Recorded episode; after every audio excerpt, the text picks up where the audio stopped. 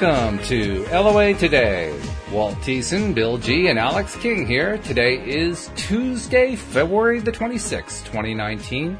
It's 4 p.m. in New York, 1 p.m. in Los Angeles, 9 p.m. in London, Sydney, Australia. It's good morning. It's 8 o'clock there. Wherever you are in the world, thank you for tuning in for yet another episode of LOA Today, your daily dose of happy. And I'm happy that we're here at all because it's been a technical issue day, but those technical issues are now behind us. We're live. We're ready to go. And we're off to a good start from now on. My mindset is now everything's going to go smoothly. Everything is going smoothly. Everything's wonderful. How am I doing so far, guys?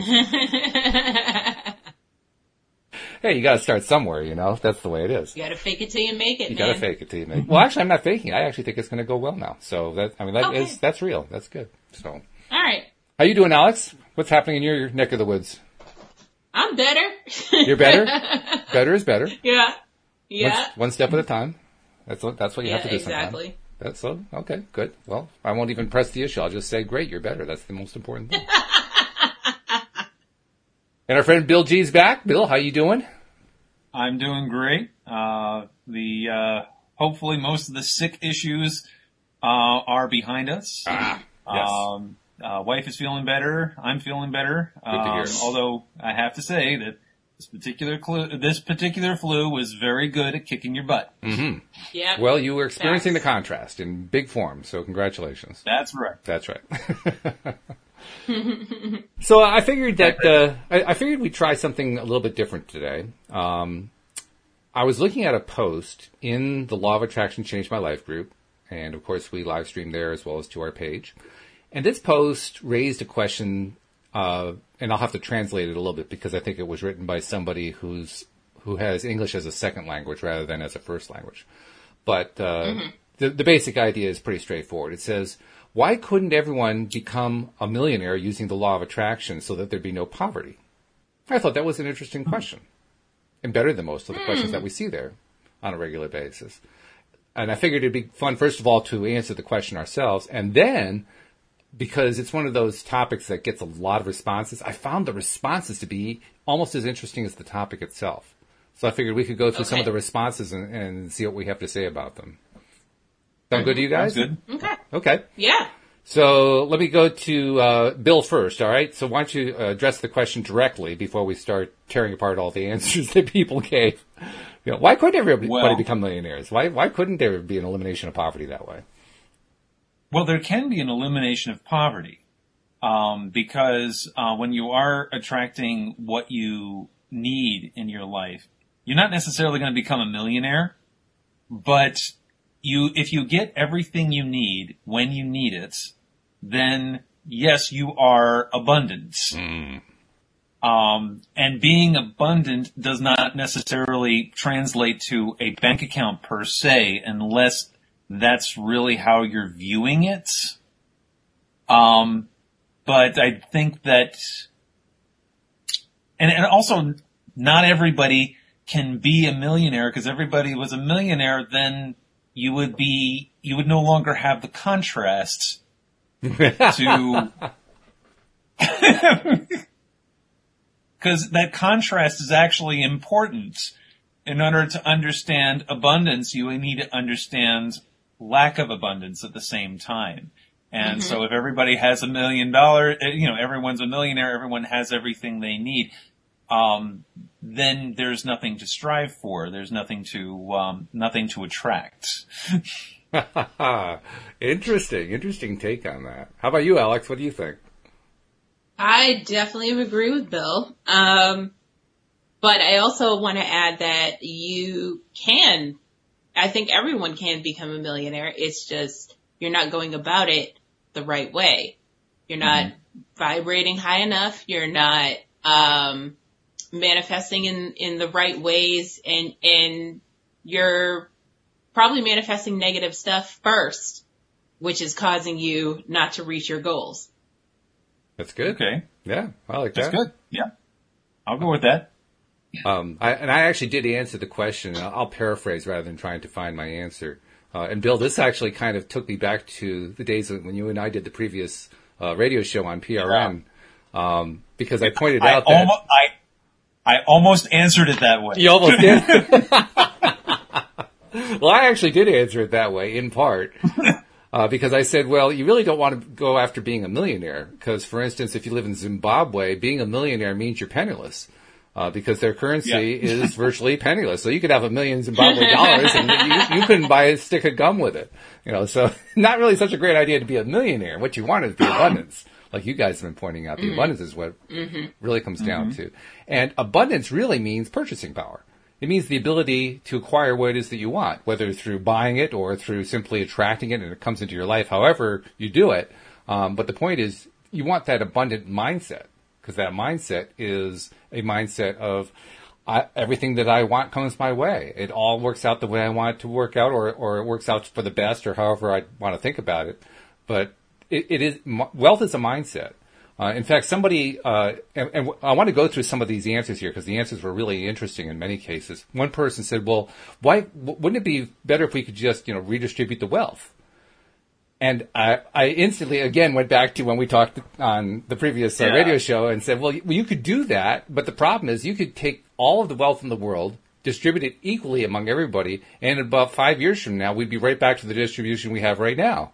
Because the mindset Yeah. would not have changed. That's the problem. You gotta Yeah. change the mindset. It's not, it's not the physical pieces of paper or, or the properties or whatever. It's the mindset. Um, so the mindset. And actually, what's first. very what's very telling about that is there's so many you know people who have won the lottery. yes. You know, uh, people who are poor and win the lottery, they win like the Mega Millions, and Right. within two three years they're back to being poor again because they just they had no um, way of really um, man- managing the money and or they just blew it or whatever or they as soon as they got that abundant money they were so afraid of it or it was just not that they weren't in that abundant mindset and so it just went psh, just away and then it was mm-hmm. gone Yep. Yep. That, that, that's what happens. Next. and a- and actually a lot of times these people end up in a worse situation than they were even before they won the lottery because now they've got millions of dollars of debt on top of you know, not mm-hmm. having because they they were living a lifestyle they were where they were squandering it they, you know they and they were digging themselves further because when you've got that kind of capital uh, everyone's willing to give you a loan Yes. yes. Hello, Mr. Bankruptcy Judge is what you're talking about. Right. Which in and of itself is an interesting thing. I, I once had, uh, for, for many years, I was a, a website developer, and I had a client who was an attorney in Virginia who dealt quite often with um, with clients who were seeking bankruptcy. And he said, mm-hmm. "There- mm-hmm. there's an amazing thing that happens where bankruptcy is concerned. There is a very small percentage of the population that repeatedly declares bankruptcy over and over and over and over and over again. They, you know, they, mm-hmm. they, they, they climb back, they acquire some wealth, they borrow to the hilt, and they go into the bankruptcy. And then they just keep doing it repeatedly. And I, I think about that and I say to myself, what an interesting mindset that is. One that I certainly am glad I don't have. Because, I mean, talk about contrast, Bill. You were talking about contrast earlier. That person is living the contrast. right They're really in it. But, uh, oh, yeah. I, I- I think there's such a thing as dipping your toe in the contrast. You don't really have to dive in above your head. you can experience it either way. It's up to you. Which way do you want to do it? um, I mean, there's arguments on both sides, I'm pretty sure. Anyway, I wanted to go through some of these. So the first person who posted, I'll just name them by first name, but Diane posted prayers for poverty, pray for the poor and the needy. I want to know what you guys think about that. I think Well, that's a when- good mindset to have. Well, what are you praying for? are you praying for them to be, to gain wealth or are you praying for them to learn abundance? And if you're praying for poverty, aren't you really praying for poverty? Yeah, Yeah. you're praying for poverty. you're, you're actually attracting poverty. So, I mean, that was my comment to her. I mean, I, I recommend praying for abundance rather than for poverty if you really want to try to help somebody out somewhere along the way. Right. I pray that you remain poor. Eh, No, no, that doesn't work. so, okay, uh, let's see. Uh, Farhana says, not everyone is a believer, not everyone wants to be, be a millionaire, and not everyone makes an effort with the law of attraction. What do you think of that? Facts. Yeah. And also, experience is, I mean, there's a there's a um, a quadrant on, on the SRT charts. Uh, uh, one of the charts is called "Learning is Fun," and one of those areas is um, experience is the process, which roughly translates to whatever question you're asking. The soul desires experience, and um, I think this was brought up with your um, uh, conversation with Louis D'Souza today, uh, yesterday, when we were talking about homeless people. Mm-hmm. And there are a lot of homeless people who have, you know, they absolutely have nothing, but they felt enriched by the experience of being homeless Mm. because then they were able to let go of a lot of the uh, trappings of being a homeowner slash person with a job and whatever. And um, you know, I have actually personally known homeless people who are in grinding poverty, who are very happy people because they were able to, they feel free. Mm. And because they know where to get a meal, they know where to find shelter when they need it, they feel abundant. Interesting You're thing, grateful. isn't it? How how abundance Yeah. gets defined so differently by different people. I mean, we all tend to think that it's going to be defined the way we would define it. You know, I I think Right. that that X is abundant, so therefore everybody else thinks that X is abundant, but apparently not. That's not the way people think. And, and the city where I live right now is considered a poor city. And because, you know, out at, we've got uh, a pretty sizable homeless population and, and panhandlers and whatever. And, um, it's interesting. Some people see these people and they're like, oh, that horrible, that poor, poor person and see how they're suffering. And I have to, and I look at them, I'm like, you know, I'm not seeing that. I'm seeing somebody who has chosen this life be, for whatever reason. I mean, they hmm. may not be having a lot of fun, but their souls have made a decision that they're going to experience something in this lifetime and it's going to be that. And they're going, and their soul is gaining from the experience. Hmm. Mm-hmm. Yeah, interesting. There, there was a, there's a scene from a television show that comes to my mind, um, The West Wing. There was a scene where Toby Ziegler, who is one of the West Wing staffers, he's one of the speechwriters, uh, ends up trying to track down the family of a homeless vet who froze to death on a park bench. And as he's exploring one of the, the homeless uh, sections, you know, where, where they hang out, um, he finds uh, his the, the guy's brother and and a friend of the guy's brother, and he's talking to the friend, and after the, he he talks to him for a while and, and asks the friend, could you make sure that that the guy is there for his brother's funeral because they're going to put on a funeral for him and so forth because he's a veteran, he deserves to be deserves to be buried with honors and all this stuff. Um, and then Toby tries to give him money, and the guy says he refuses to take the money. He says, "You won't have enough money for the Yeah. bus." Now, Toby Ziegler, Right. you know, could basically buy half the White House, but the guy's afraid he won't have enough money for the bus, which is, I mean, mindset. And, and it beautifully illustrates what the mindset differences can be. They're, it, they're very, mm-hmm. very different, very different mindsets. Mm-hmm. But he, the guy was Yeah. much more concerned about, now, a fictional character, granted, but he, he was more concerned about the guy having money for the bus than taking the money that he himself might have been able to use. Very interesting. Yeah. Well, and also an, another concern that homeless people have is when people give them too much money, that they then be, become targets for muggings by other homeless people. Yep. Yep. Yeah, that's so true. they're not looking, they're not looking for you, you know, people, when people are panhandling, they really are looking for change. They're looking for pocket change. They're not looking for somebody to hand them a hundred dollar bill because that's a, you know, that's a target. Yeah. Yeah, that makes sense. so let's see what else we have. Dan said in answer to the question, uh, you know, why could not everyone become a millionaire using the law of attraction so there'd be no poverty? He says, well, they could, but that's not everyone's path. We all have our own lessons to learn in different ways, which is what you were saying, Bill. Yes. That's it in a nutshell. And then Angelica, uh, uh, Angeliki, I guess it is. Angeliki says, because we grow up with the belief that money is bad and not for us. Mm. Really? You're not Well- convinced, Alyx. I can tell. I don't know what part of the world she's from, but If it is I'm your go belief, with it. Yeah, everyone has their own belief, but hashtag It- nah, son. if you believe that that that money is the root of evil, and I, you know, and I, and I have a great example of this. My um, uh, my mother-in-law a little while uh, a few years ago was um, uh, had a, a falling out with her sister, and um, so but they both owned a, house together, and so um, she asked her sister to please cash buy her out of her house uh, so that way, you know, she had money to retire and whatever. And her, her sister refused. And it became this drawn out legal battle. There were lawyers involved and lawsuits involved. And then at the end of the whole thing, she won the case, obviously, because it was her, it was, it was her money. And when she got the money, she wanted no part of it. And she ended up giving it all away. wow. And that was her retirement money.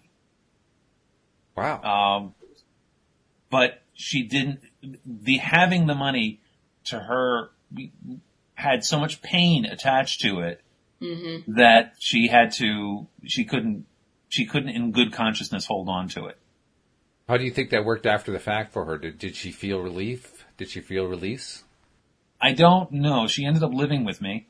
She still lives with me. so, uh, um, it, what it, what it turned her into was a dependent. um, but I don't know. Um, she seems happier because of it. Mm-hmm. Um, she, uh, at least it doesn't give her any taxable income.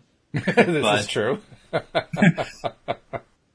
I, I to, to, to be truthful, I really don't know. Um, she's still trying at, to this day to reconcile with her sister, but her sister's just not having any of it. Mm. Um, so, so if, if in this particular case, uh, money had a, a tremendous amount of negative energy attached to it. Mm. Yeah.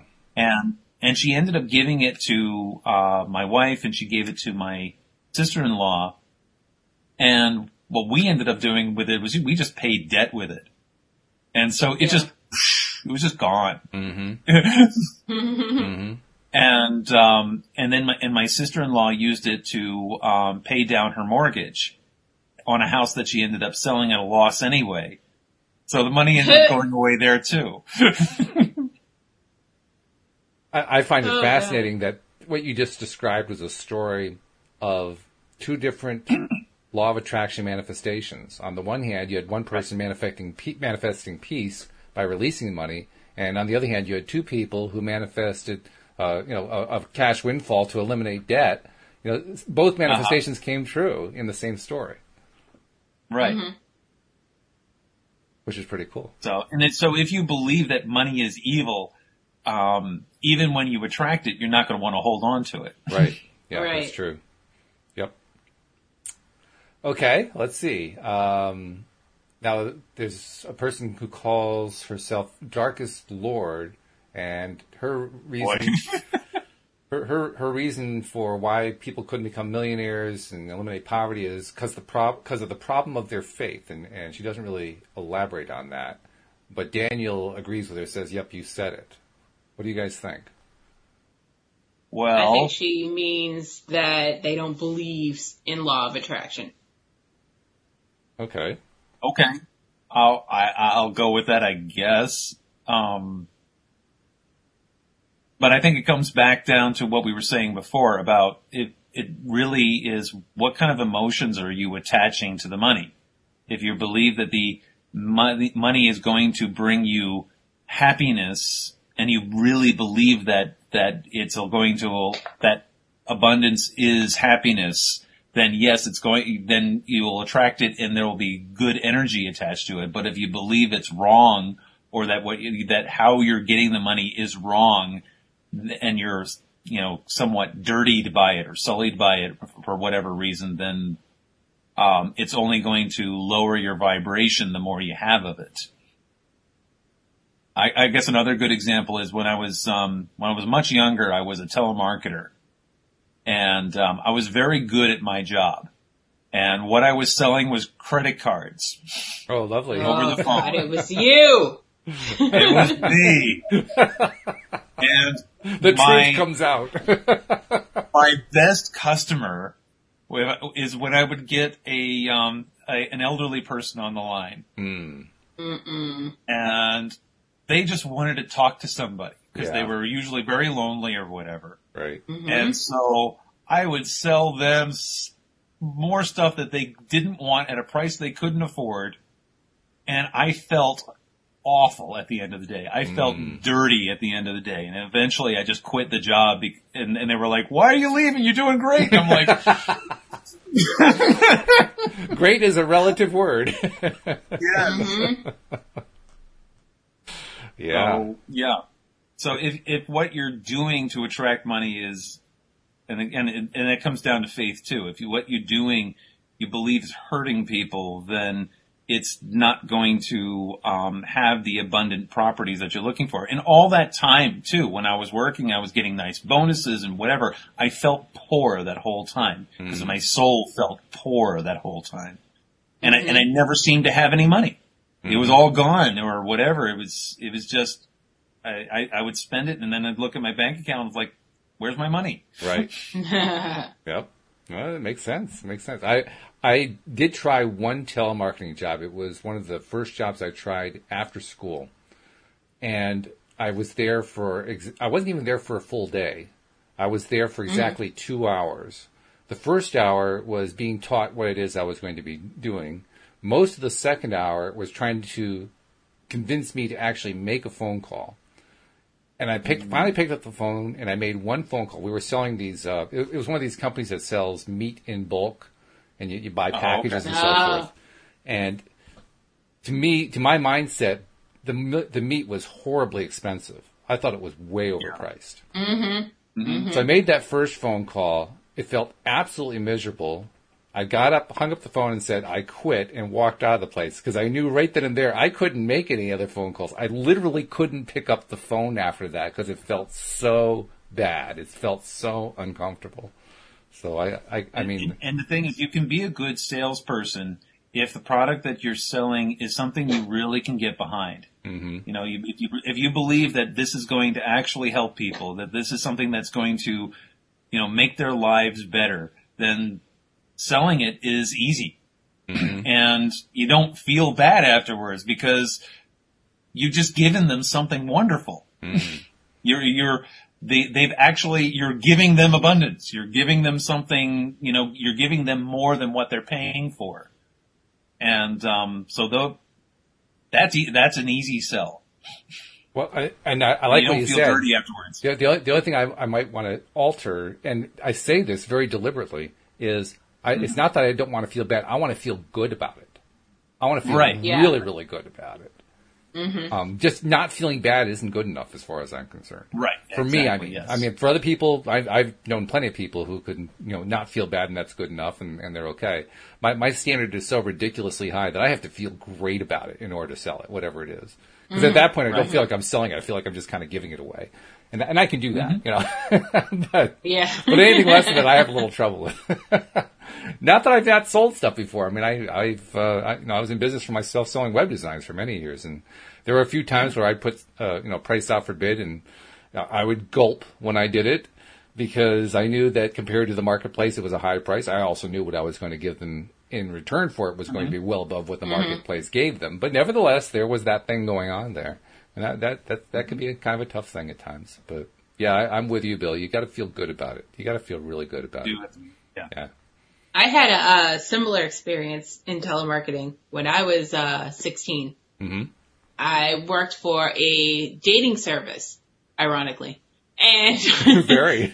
so this was back in the day before dating apps. So this was back when um, you would sign up and you would make a video and people would choose you based on your video. Right. So my job was to call you at home during dinner and During dinner, remind you how single you were oh, wonderful. and how much you needed us. And and you need to pay seventy nine ninety five for us to get you married.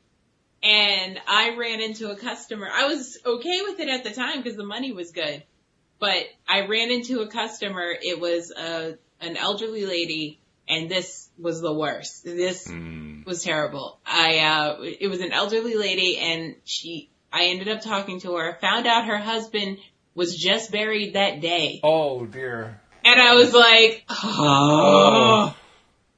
I was like, oh my god, I, I can't, I can't.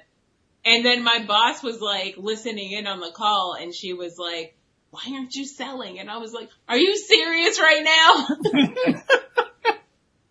This She's like, a- I'm so sorry. I just got back from my husband's funeral and I was like, oh my god, I can't. So I never came back after that you. day. And she was like, the iron's hot! The iron's hot! yeah, exactly, exactly. She's newly single. Get in there. Ugh. so I couldn't do it. I was like, these people have no morals. I can't, I can't, I can't work with that. And that was at 16. I was like, no, I can't. it, it raises an interesting side topic here, and I won't go into the direction where this came up earlier to me, for me today because it's one of those topics that takes us down rabbit holes, and I, and I don't really want to go down a rabbit mm-hmm. hole. But I raised a question in a conversation today: whatever happened to integrity? Because it mm. seems like integrity is is almost it- it's not that it's non-existent, but it, it's almost taboo. It's, it's like it's been Yeah. thrown out the window by so many people, and and I'm not quite sure what that's all about. I have, I mean, I know there's there's a law of attraction element going on, probably many of them, but I don't know. Do you guys see the same thing that I'm seeing? That there's there's this integrity thing going on. Yep. You do? Yes. I feel like everybody's trying too hard to be PC that they don't want to step on anyone's toes. Hmm. So they're like, they're just all about themselves and they're like, oh, you, you're an independent woman. You do your own thing and da da da da. I don't need to hold the door open for you. You know, things like, little things like that build up. That, that was quite a long Build train up. there. All leading up to not holding the door for you. Like, whoa. when I when I teach my accounting class, I spend the entire semester uh, in discussion groups um, talking about um, ethics because it's one area that um, doesn't get talked about enough. And even when it is talked about, I am sometimes shocked at the responses that my students give me because it's usually not the direction where the discussion is supposed to be going. Um, and you, you know, uh, I'm trying to remember the name of the author who wrote Liar's Poker and The Big oh, Short. um, yes. Uh, I know who you mean. Um, Michael, Michael, oh, what's his last name?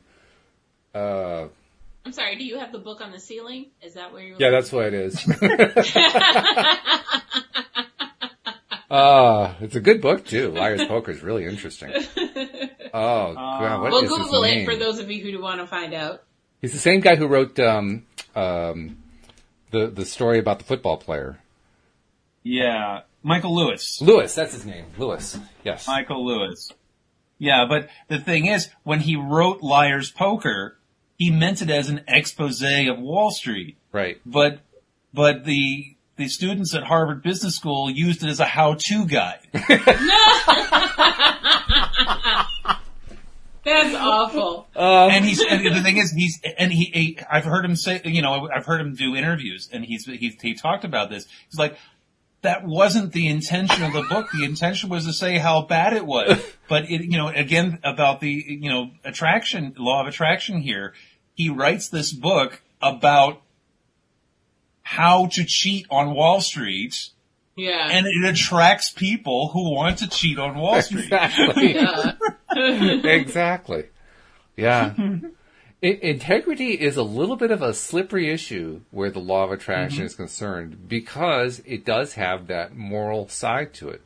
And the law of attraction really is not a moral principle at all. It has nothing to do with morality. It has to do with Yeah. vibration. It has to do with like attracts mm-hmm. like. And and Right. as your illustration beautifully illustrated, um, you know, the, the like in this particular case was a bunch of Harvard students who were willing to do anything in order to make a fortune on Wall Street. It's like, oh, cool, here's the rule book, here's how we do it. Yeah. and this even brings us back to the uh, making using LOA to make a million dollars. Mm. What is your intention here? Is your intention to make a million dollars by taking it away from other people? Mm. Right. Plenty You of people do that. you- do you see the universe as a zero sum game where you are going to that by you becoming rich that means ergo other people have to get poor? I mean, I knew a guy who used to sell credit cards to people who didn't need credit cards, especially to the elderly. I mean, Right. uh, oh, but what was worse was then I would call the same people up a month later and Oh. sell them insurance oh no. on the on the credit card debt. Oh, you're worse than I am. I'm sorry. Wow. Well, actually, Bill, then I think you can probably help under, help us understand the mindset here, because mm-hmm. even though now you were tre- teaching a, a, an accounting course that had an ethical component to it, you actually have lived on that other side. Do you have a Yeah. sense of, of how it is that a person gets to that side? How, how does someone end up on the dark side?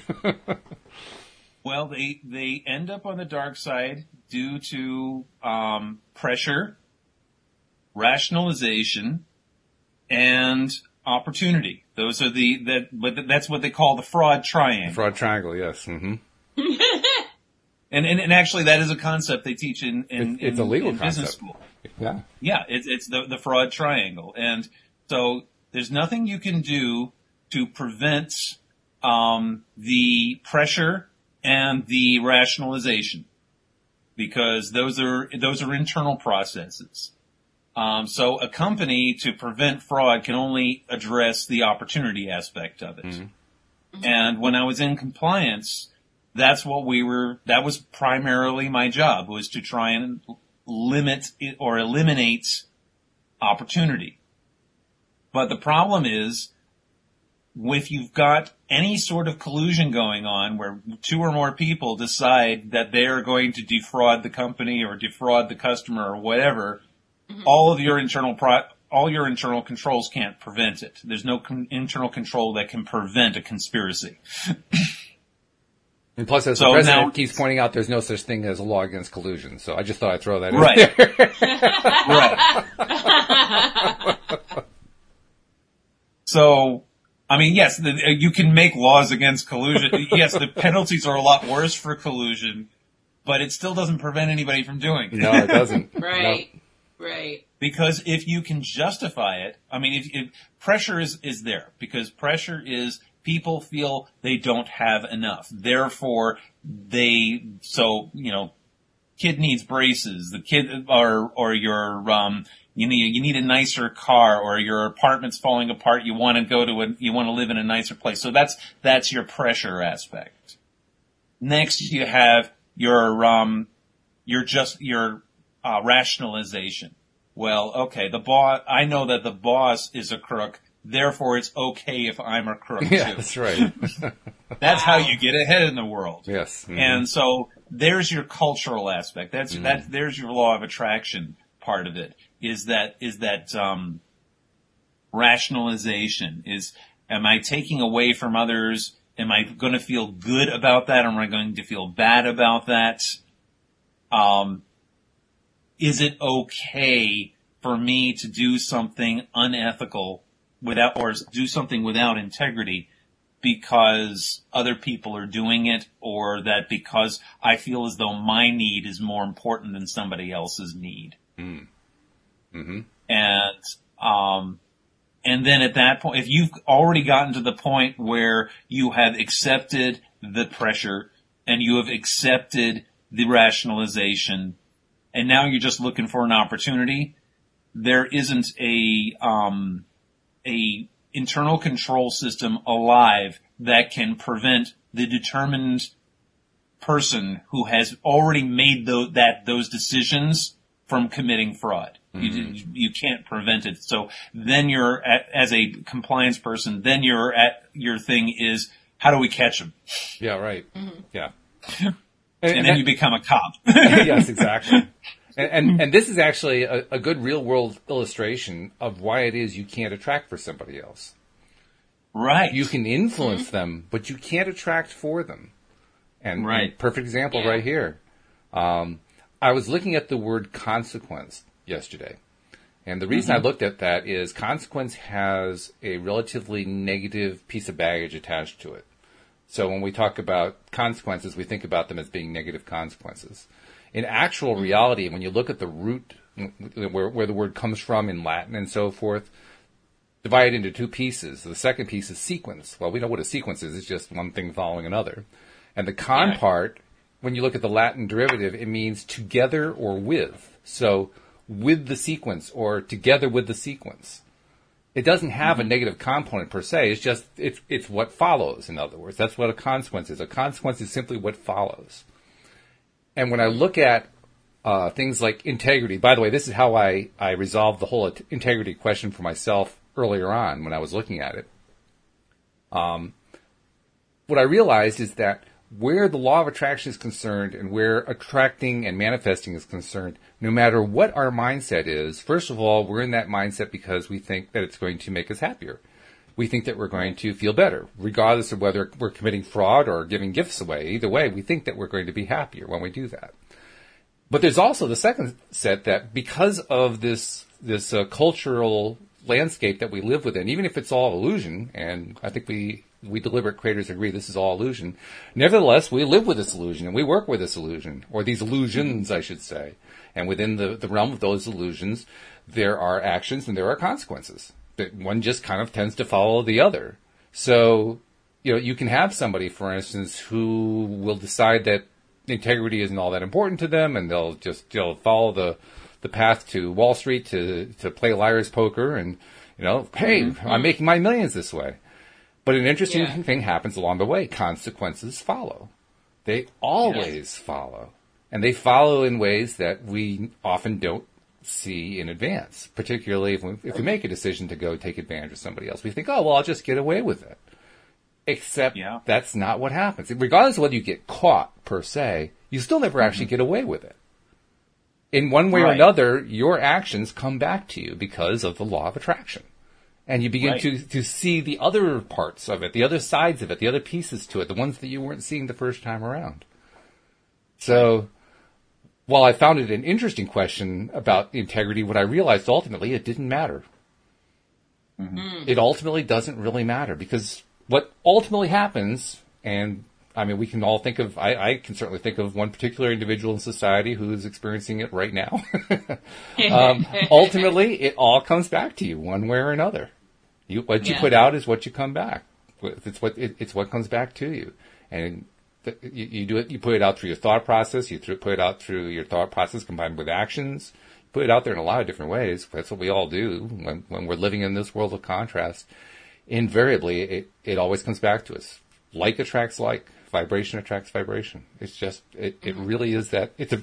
I mean, Abraham is right. It's truly the law of attraction is truly a fair friend in every way Yes. Mm-hmm. even though it doesn't seem like it is at, at times, it always is, which is an interesting thing. Mm-hmm. So let's see, what else do we have here for some interesting responses that people gave?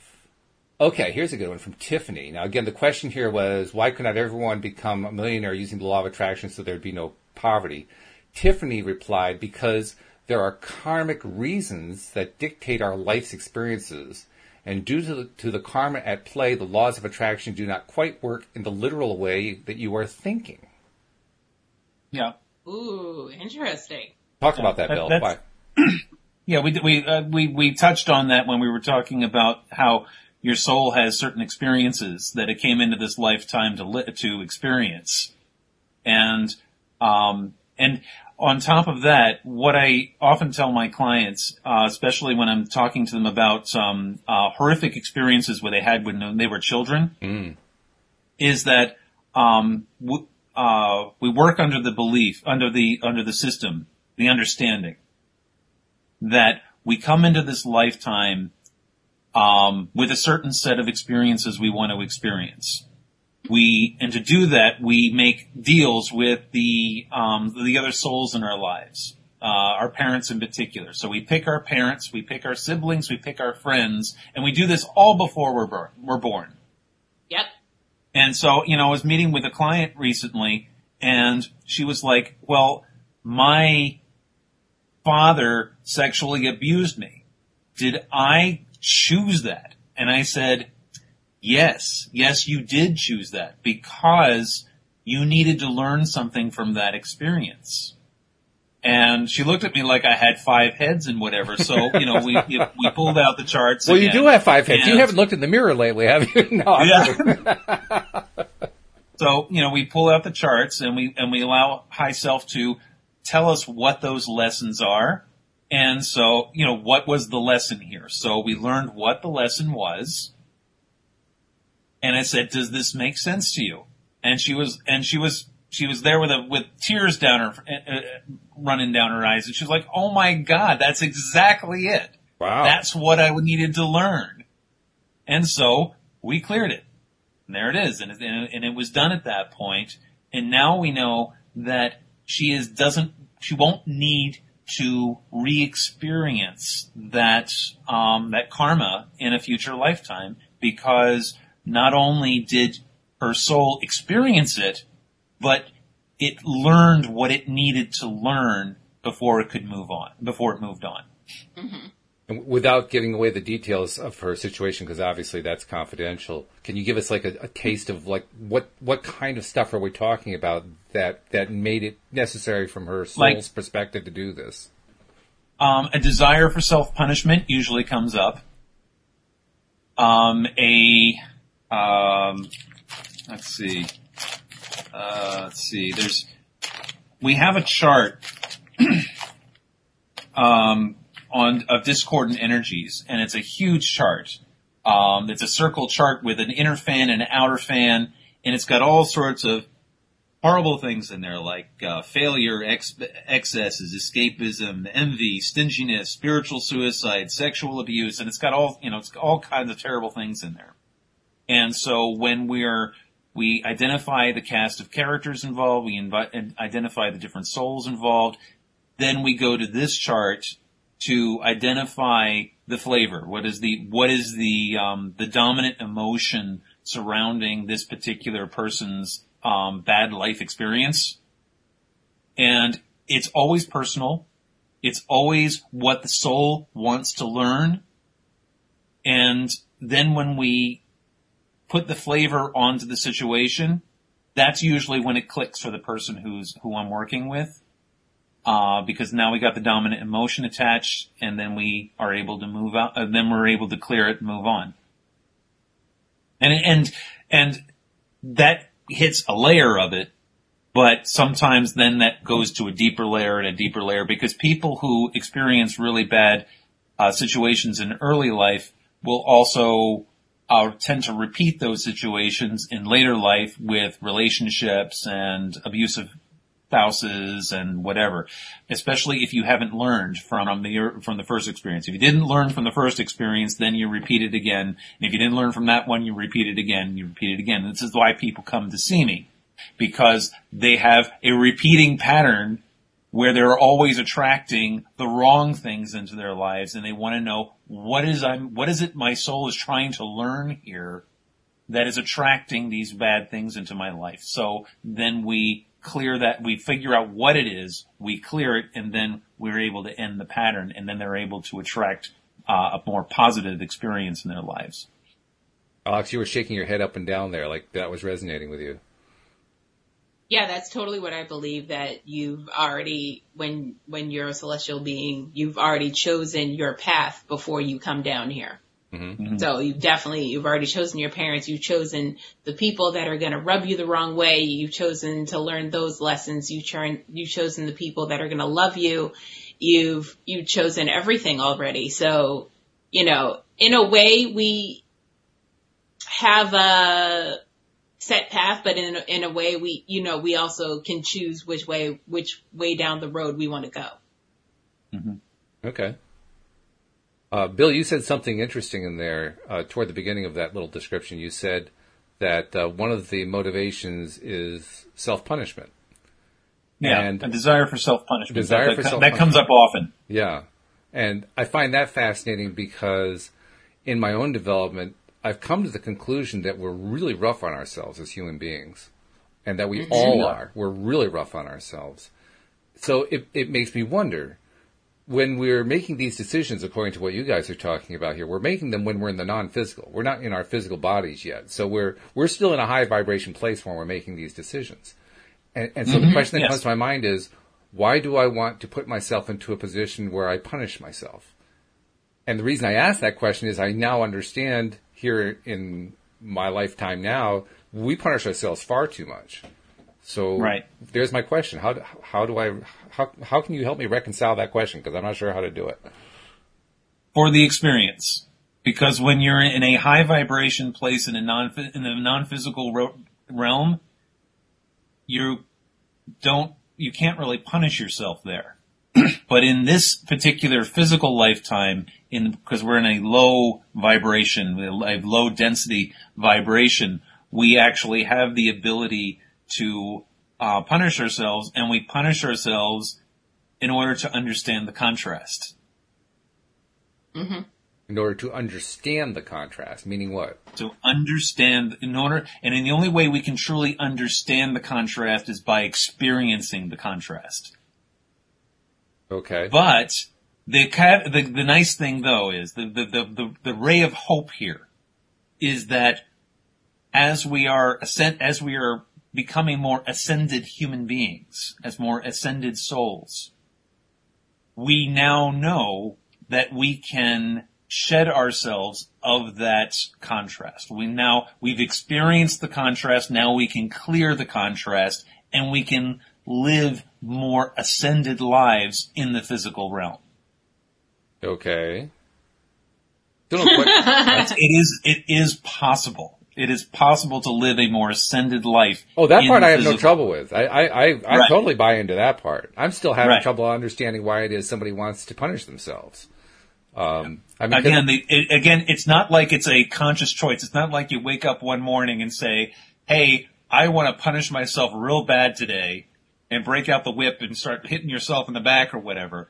It's has to do with um, a desire, an unhappiness. It has to do with um, what did what did I say here? Your um, unhappiness, doubt, um, hate itself, um, a just a, a desire to to be uh, just hard on yourself, I guess. Um, and again, it's it's one of those things where when I describe it to people, they're like, "Why would I choose that for myself?" And the reason is your soul wanted to experience it. And, and now if we're, your soul we're, wanted we're- to expe- we're coming in close to where it is that I'm I'm stumbling on this because if I'm in a non-physical place, a Yeah. high vibration place by definition, because everything we know about Right, says right. that when you're non-physical, you're in a high vibration place. You're feeling good. You're feeling great. Right. Mm-hmm. And you're choosing this really, really painful experience. So why would I want to choose Yes. a real pa- painful experience in that place? Well, you, your answer was to experience the contrast. But here's the, the reason I have trouble yeah. with that. The reason I have trouble with that is my understanding is virtually all of us in that non-physical place have been here countless times. It's not like we've never done That's this true. before. You know, we've been through this mm-hmm. a few times. So we have a pretty good idea that when you get here, there's plenty of contrast.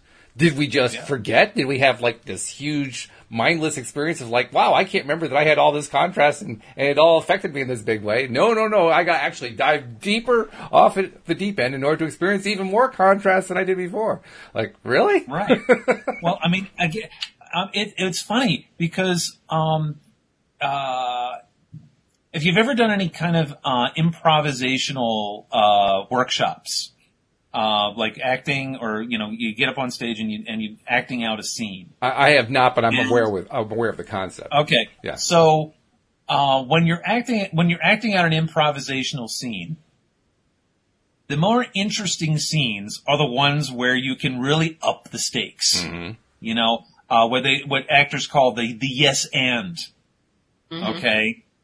And so, in order to make the scene more interesting and more entertaining for the audience, you yes and it. You yes and, and you, you build it and you make it more and more dramatic. And so as a, as, and now, even though that you are not actually living that, you're still the observer. So your, your soul is the observer. The non-physical part of your body, of, of your, of you is the observer. And you want to really understand this contrast thing. And so you yes and your life. You make it as dramatic and as painful as possible so that way you could really, really understand and embody and really understand on a on a uh, visceral level of what that um, what that pain is all about. But it, it's all an illusion. And so, you know, through the work that I do and through the work that you know, uh, through law of attraction and whatever, you start to shed that illusion. And you're like, oh, wait a second, I don't really need to experience that anymore. You know, I've been there, done that. I've, I, I, I got the t-shirt. I'm okay. the t-shirt is ripped down the I back, but nevertheless. right, right. And so I'm gonna, I'm gonna, I, okay, I learned my lesson. I'm good to go. And now I'm going to I'm now I'm going to move on.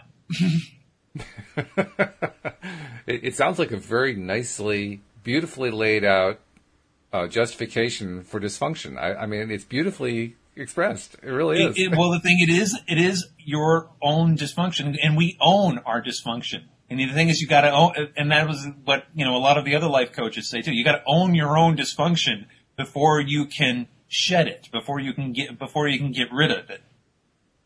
You you own who you are and and with all of your your faults and whatever, and then at that point you under once you understand yourself, then you can then you can let all that go. Yeah, it still seems a little bit uh, batty to me, but uh, you know, whatever. There's a lot of things that go over Walt's head. over, around, through. It's just you know, it's an amazing thing. My my my head just doesn't wrap around certain things, and that's apparently not one of them. like, yeah, I, I, I, just, I, I mean, there's, I, I've played out in my mind this scenario of mm-hmm. being in the non-physical realm. And, and oh, actually, right. let, me, let, me take your, your, you just gave a nice description, a nice analogy of the actor who plays it out. Okay. Yes, and, yes, and, yes, and. Um, interesting thing that goes along with this. Actors do like playing those parts the most. And the right. reason that mm-hmm. they give for it is they, they don't say it this way, but what it amounts to is they can play the role out without the consequences that come with it. Right. They, they can be Adolf Hitler without suffering what Adolf Hitler suffered. Right. But here's the interesting thing that makes that not true. Mm-hmm. There are so many actors who play really, really nasty roles who often expire, die for stuff very similar to the thing they played in the roles. I, right. mentioned, I mentioned the, the, the TV series The West Wing. John Spencer, mm-hmm. who played Leo McGarry, who played the, the, chief of staff in, in the television show, it, mm-hmm. in one of the later series, has a heart attack. His character has a heart attack at Camp David, and his and they don't discover him for like 24 hours or 36 hours or something like that. Um, John Spencer himself died of a heart attack months later. Uh huh. You know, so here's a case of an actor who was playing this really horrific part, thinking that there are no actual consequences that come from it, and he gets consequences that come from it.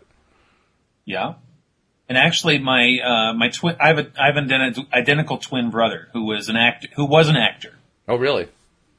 And um, he played. Um, he was telling me once about a role that he had to play, a very dramatic role, very um, uh, what was it? Inherit the Wind. He was playing. Uh, oh. He was playing the um, the main prosecutor in the in Inherit the Wind. Okay. And so um, that role took a lot out of him mm.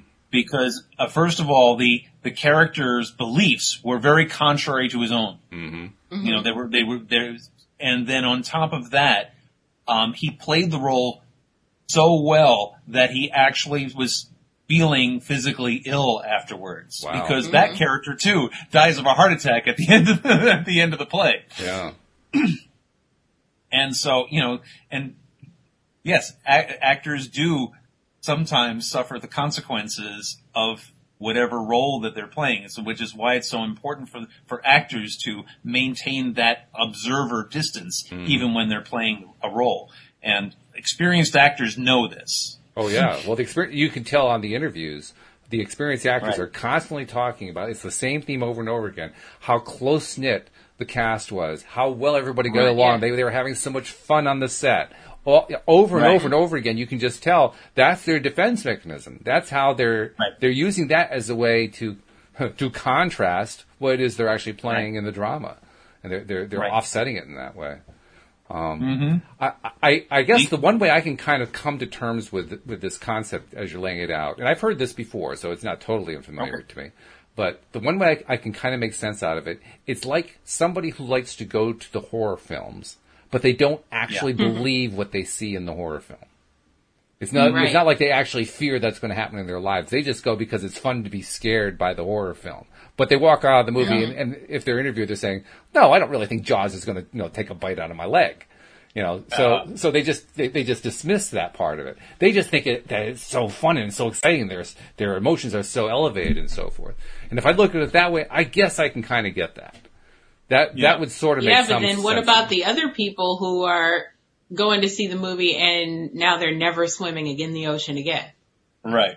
And and that's where I would call it the unintended consequence. Right. And I, I uh, that's why I don't watch horror films myself because I empathize too much with the victim. Mm-hmm. And be, and because I'm empathizing with the victim, um, I get more scared than when I should, and then I end up leaving, and I'm like, why did I do that to myself? it, it, it's an ongoing thing between Louise and me. She, she likes watching um, what's the name of it? Uh, it's one of the cop shows. It's a big cop show. Tom Selleck, Blue Bloods, Blue Bloods. She likes watching Blue Bloods. Bloods. Yeah, episodes. good show. You like that one? Drives Yeah. me nuts.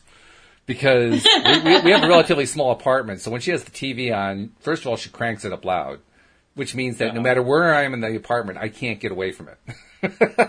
and here's all this, there's all this anger going on and frustration and rage and fights and all this other stuff going on, and I can't get away from it.